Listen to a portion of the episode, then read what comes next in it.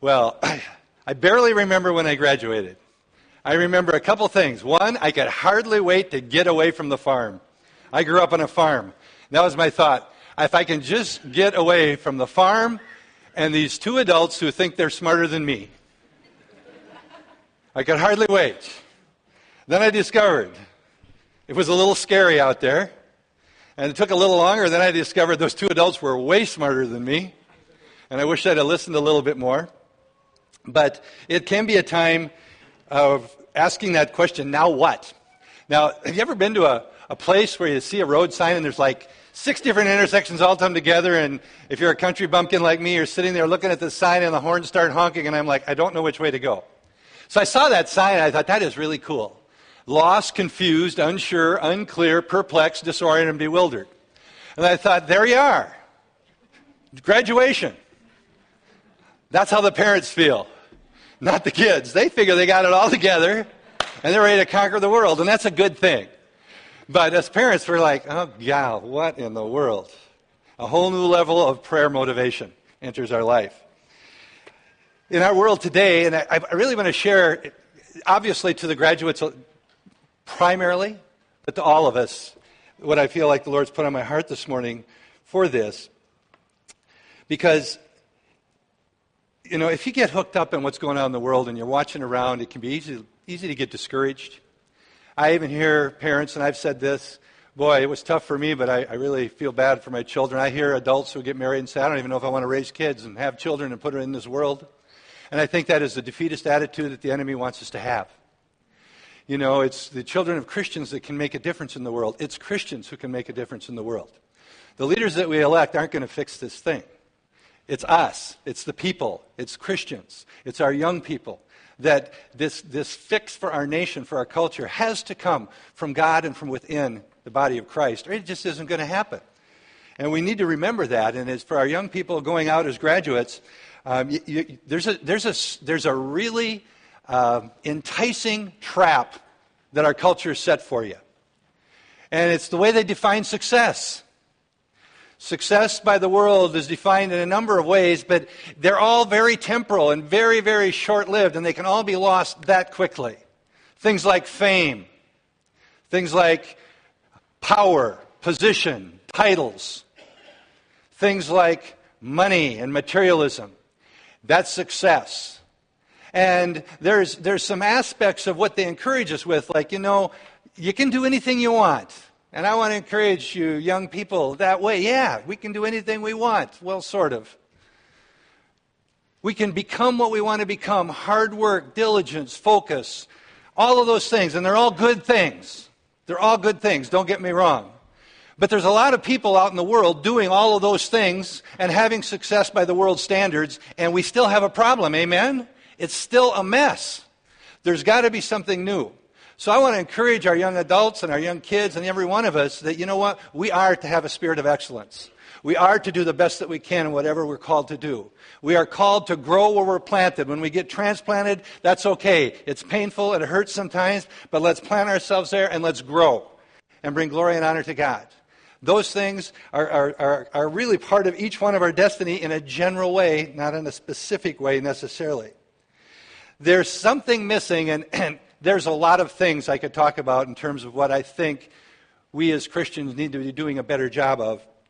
But I want to focus on just one of them here this morning. Having the opportunity to make a difference. When you look at the world, do you say, well, can I make a difference or can't I? It's easy to think I'm just me. I'm just this one person. I'm this insignificant one person. You know, I, I, live in Balaton or Tracy or Russell or Marshall or whatever town around you live in. How big a deal can it be? I want to encourage us, first of all, we can all make a difference. We all can make a difference. It may be one person at a time, but we can make a difference. You can impact other people. It doesn't matter how old you are or how young you are. You're going to have an opportunity to influence people, to make an impression, to make a difference as high school graduates, college graduates, you know, you're stepping into a whole new environment in many cases. You're going to be meeting a whole new group of people, new group of peers. And there's nothing but opportunity there to make an impression. And as Christians, the impression we want to make is to the glory and honor of God. Not to get snared by the world's way of thinking. There's nothing wrong with success, and there are blessings that are material as well as spiritual. I understand all that. But our culture focuses on nothing but the material, the temporal stuff that you or I can lose in a snap of fingers. You know, you can have wealth, fame, power, prestige, and admiration, and in a moment it can all be taken from you. So, why do we work our whole lives for those things? Because the world has caught us and we've been sucked into this deception and lie that it's somehow or other about all of that. I want to talk about something that has the potential to change lives, not just ours, but other people's. It also has the potential to change our culture. And all of it will bring glory to God as we do it in a right heart and a right spirit. And lastly, and, and, but not leastly, what I want to talk about actually is a demonstration of our relationship with God and it will cause others to take notice. And it'll give us opportunities and it'll open the door for us to share Christ with others, the hope of God, the hope of Christ with others. Most of you, or some of you, have heard of Tony Campolo. He is a he was a pastor, he's a writer, and you know he's been a little controversial in some ways. But I want to share a story that he wrote about in a book that he has written. And in this, this story, and it, when I say story, it's an actual event that took place in his life. He had flown to Hawaii, Honolulu, for a conference. And if you've ever flown to Hawaii, ever gotten to Hawaii, you know the time change really messes with you, right? It's tar- hard to adjust five, six, seven hours and change the time. So his first night there, it's 3.30 in the morning, he's wide awake and he's hungry. So he gets out of his hotel and he goes for a walk and he, he's looking for a place. It's 3.30 in the morning. There's not too many types of establishments open at 3:30 in the morning, and he finally finds himself in kind of a seedier part of town where there's a bar that serves food. So he goes into the bar and, and he's going to get a snack to eat at 3:30 in the morning and the clientele he, he looked around and suddenly discovered he was surrounded by nine prostitutes who had just finished working for the evening. And he's listening and, and he hears one of these young ladies say to one of her friends, Tomorrow is my birthday. And her friend looks at her and says, So? What are you telling me that for? Want me to go out and buy you a present and a birthday cake and sing happy birthday to you, or what? The young girl says, Why do you have to be so mean to me? I'm just telling you, tomorrow's my birthday. Why would you give me a birthday party? I've never had a birthday party in my whole life. Why do you have to be so mean? And this whole time, Tony Campolo is sitting there and he's listening to this. And his heart is being tugged. And these young ladies leave, and he stays, and so it's just him and the bartender, and he makes arrangements with the bartender. He says, I'm going to throw a surprise birthday party tomorrow at 3.30. And the bartender says, Really? Great. He says, I'll get a cake. So Tony Campolo comes, and he decorates the place. The bartender buys a cake, and at 3:30 in the morning, the prostitutes all come back in after their evening of work, and they're looking around this place. And Tony cues the group that are in there, and they start singing "Happy Birthday" to this prostitute. Well, she's shocked.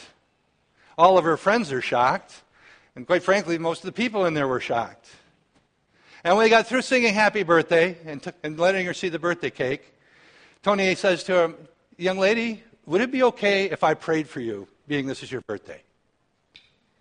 And now the congregation was really stunned. What a congregation. And he prayed. The young lady said, Yes, that'd be great. And he prays for this prostitute at 3:34 in the morning in Honolulu, Honolulu, a woman he'd never met. And he prays for her. When he finishes praying, the bartender looks at him and says, Hey man, you never told me you were a preacher. What kind of church do you preach at? And Tony looks at him and says, I preach and attend the kind of church that throws birthday parties for prostitutes at 3:30 in the morning. And the guy says, "No you don't. There is no such church. If there was, I'd join it." In the Bible we see a old story of similar content that gives a similar message a message of compassion. And I think that is one of the things that is disappearing in our culture.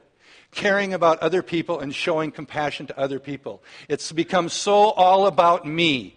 Press on, work hard, run from place to place. We don't have time for people.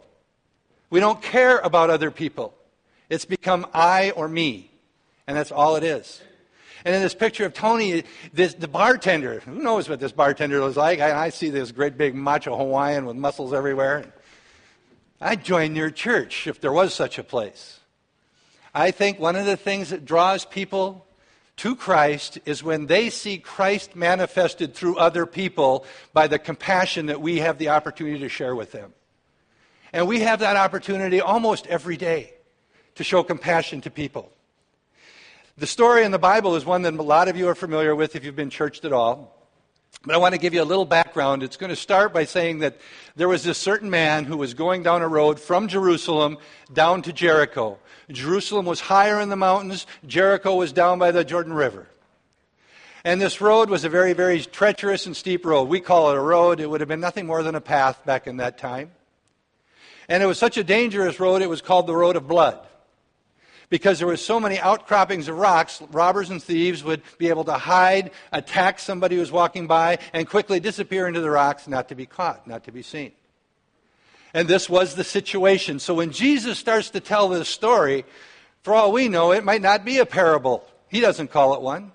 It may have been a story of actual events, but regardless of what it was, they would have been able to relate to the scene when he starts telling this story. So I'm going to read to you from the Gospel of Luke, starting in verse 25. The first couple verses bring us to the actual story. Jesus has been speaking. And it says, And behold, a certain lawyer stood up. Now, this isn't a lawyer like we think of a lawyer today. This would have been an expert at the law, the Jewish law. This would have been a theologian. This would have been someone who understood the word.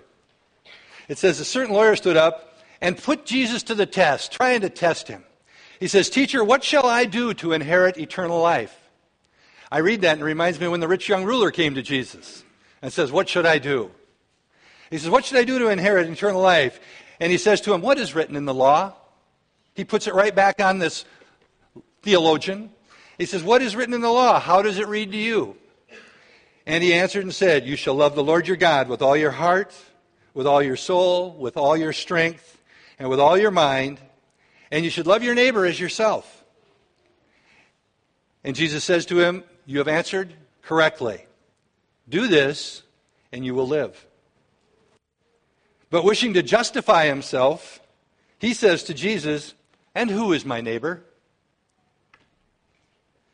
Jesus replied and said, and now he tells the story. There was a certain man who was going down from Jerusalem to Jericho, and he fell among robbers.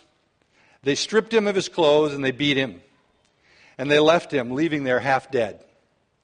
And by chance, a certain priest was going down on that road. And when he saw him, he passed by on the other side. History tells us that Jericho had over around 12,000 priests and Levites living in Jericho, and they would go up this road to Jerusalem to do their, their priestly duties.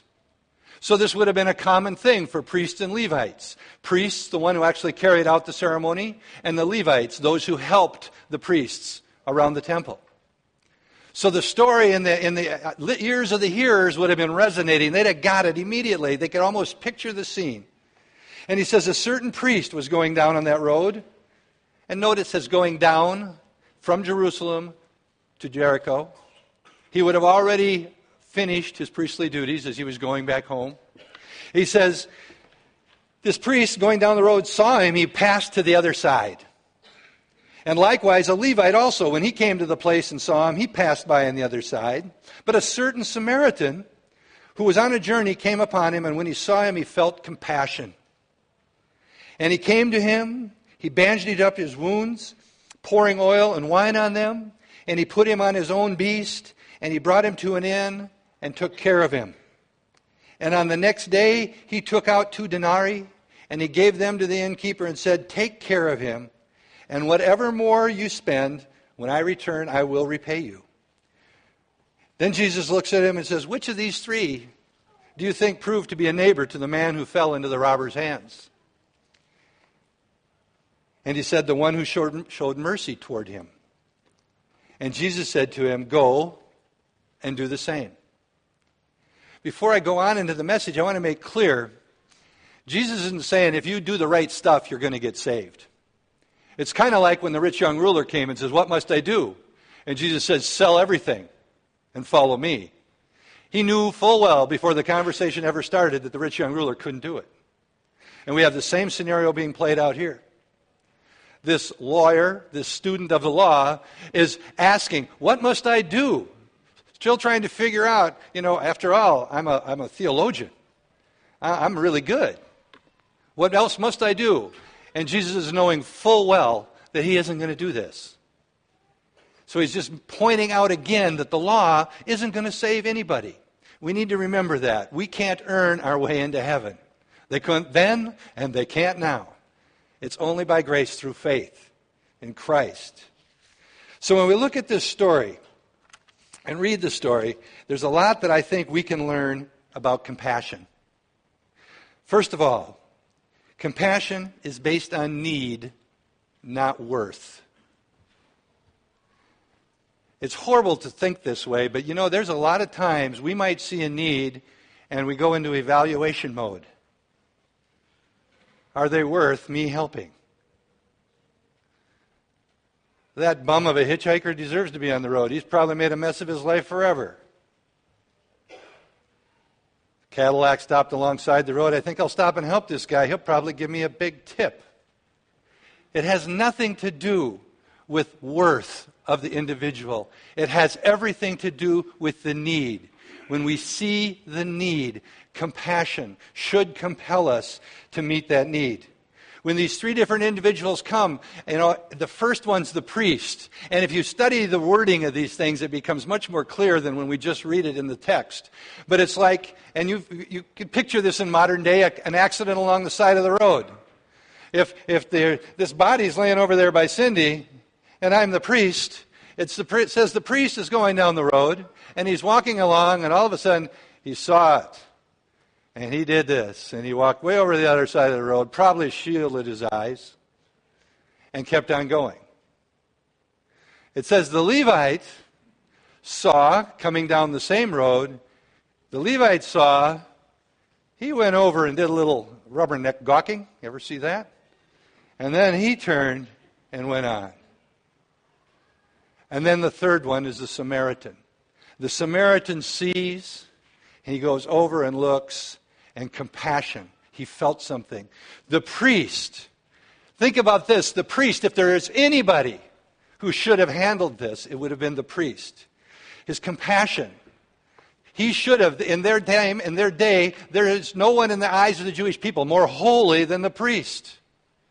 And yet he didn't even walk over and look. He saw it and did everything he can or could to avoid it. If there should have been somebody who was going to exhibit the character of God, it should have seemed like it would have been the priest. But it wasn't. The second person was the Levite who came. And when he saw him and looked, he went to the other side. You know, so basically, what we've got here, and put it in more, more modern vernacular, we've got two professional religious people a priest and a Levite who are supposed to be representing God to the people. And neither one of them would give this person in need the time of day. Sadly, in our culture today, our religion does not affect the way we live. Just like these two, the priest and the Levite. They could talk a good game. They knew what the word said. They could probably even say hallelujah and amen. But when it came time to exhibit and let their faith show itself, it wasn't there. The second thing we see about compassion is it feels something. It feels something. When you read the text, you'll notice saw him, walked to the other side. Stopped, saw, walked over, walked to the other side. And then it says he saw him and he felt compassion. The Samaritan felt compassion towards this man. And Jesus is making this, this story as impactful as he could so it hit the Jewish people right between the eyes and the forehead because here we have a priest and a Levite neglect the man completely. And here comes this Samaritan who to the Jews were considered nothing but dogs. They were low life scum. They would have expected the Samaritan to go over and finish him off instead of helping him. They were their enemies. And he says, God is saying, the Samaritan comes over and he feels something. And the word compassion there is a strong word. It's like, you know, we maybe say something like, oh, I just have this gut feeling. There was just something inside of me. I couldn't not do what I felt I was supposed to do. That's the word here, that compassion. He saw the man laying there, something raised up, raised up in his spirit, raised up in his very soul, and he, I got to do something. I can't go one step further. I've got to stop. He felt something. True compassion feels something. It's not very compassionate to say, gee, they had a need. I really like to help them. See you later. And walk away. There's no compassion there. We have an opportunity to show compassion to people.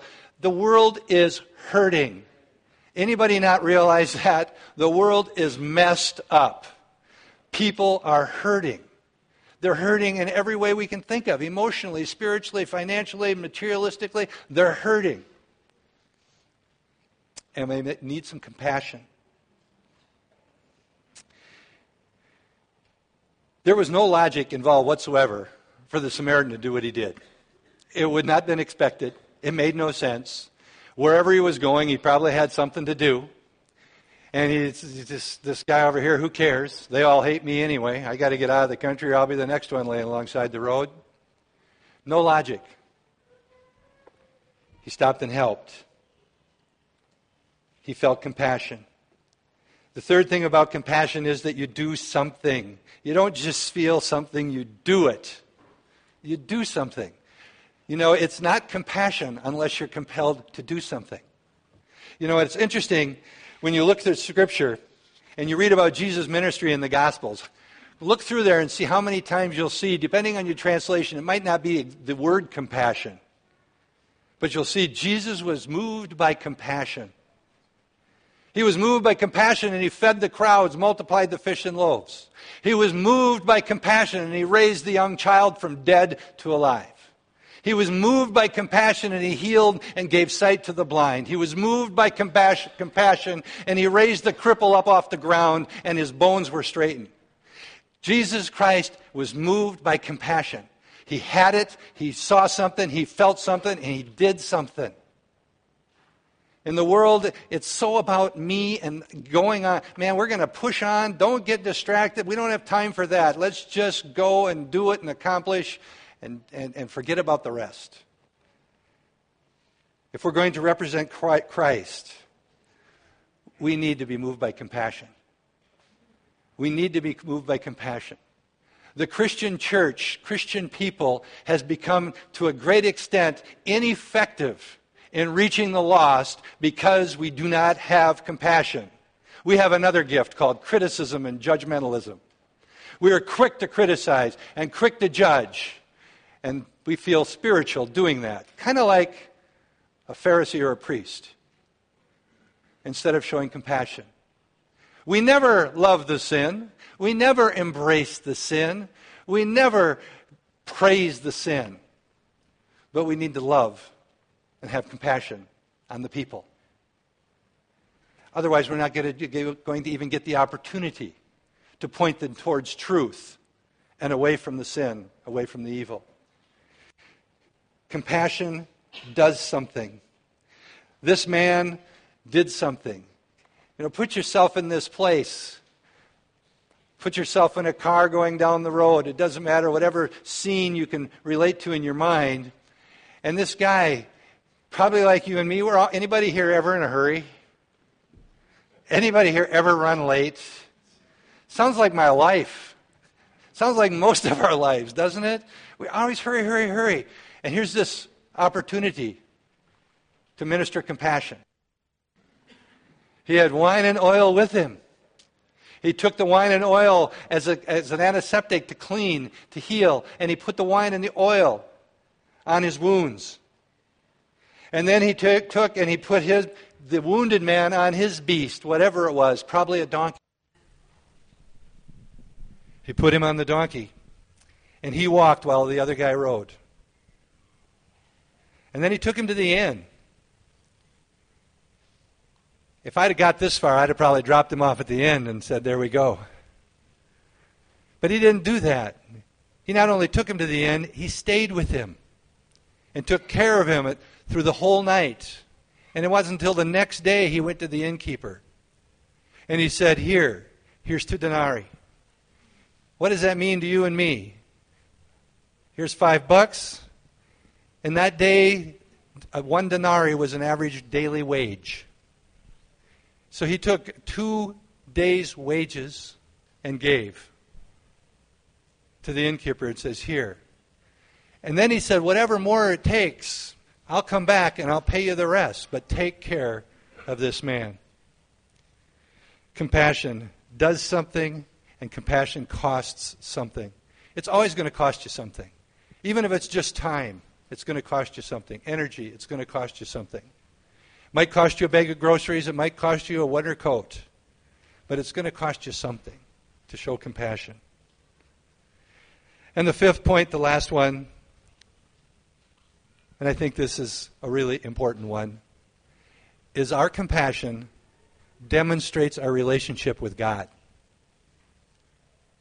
If your relationship with God was going to be defined by how you show compassion, what would we look at or think of your relationship with God? Jesus asked the lawyer at the end of that story, he says, Which one of these do you think proved to be a neighbor to this man? And the lawyer had found himself now trapped by Jesus. And he says, The one who showed mercy. And he says, Go and do the same. Really, what he's saying is, Go and do what I would do. Go and be Christ like. Go and manifest Christ. And I think that's the message to us as a people, as Christians. We are called to be ambassadors. That doesn't mean we just talk. Lots of Christians can talk the talk. They know the right words. We've learned the verbiage, the phrases. But that doesn't impress God. And it doesn't impress people in need. Jesus showed compassion. We're to show compassion. I suppose I should throw a disclaimer in here. You know, we need to be wise. We need to be wise. We need to be careful. But sometimes what the cost is, is putting ourselves at a little bit of risk, but we need to be wise. But Jesus is looking at this and he's challenging this guy, knowing this guy can't go there. But I think it's a challenge for us. You know, we are Christians, we are followers of Christ. The living God lives in us by the Holy Spirit.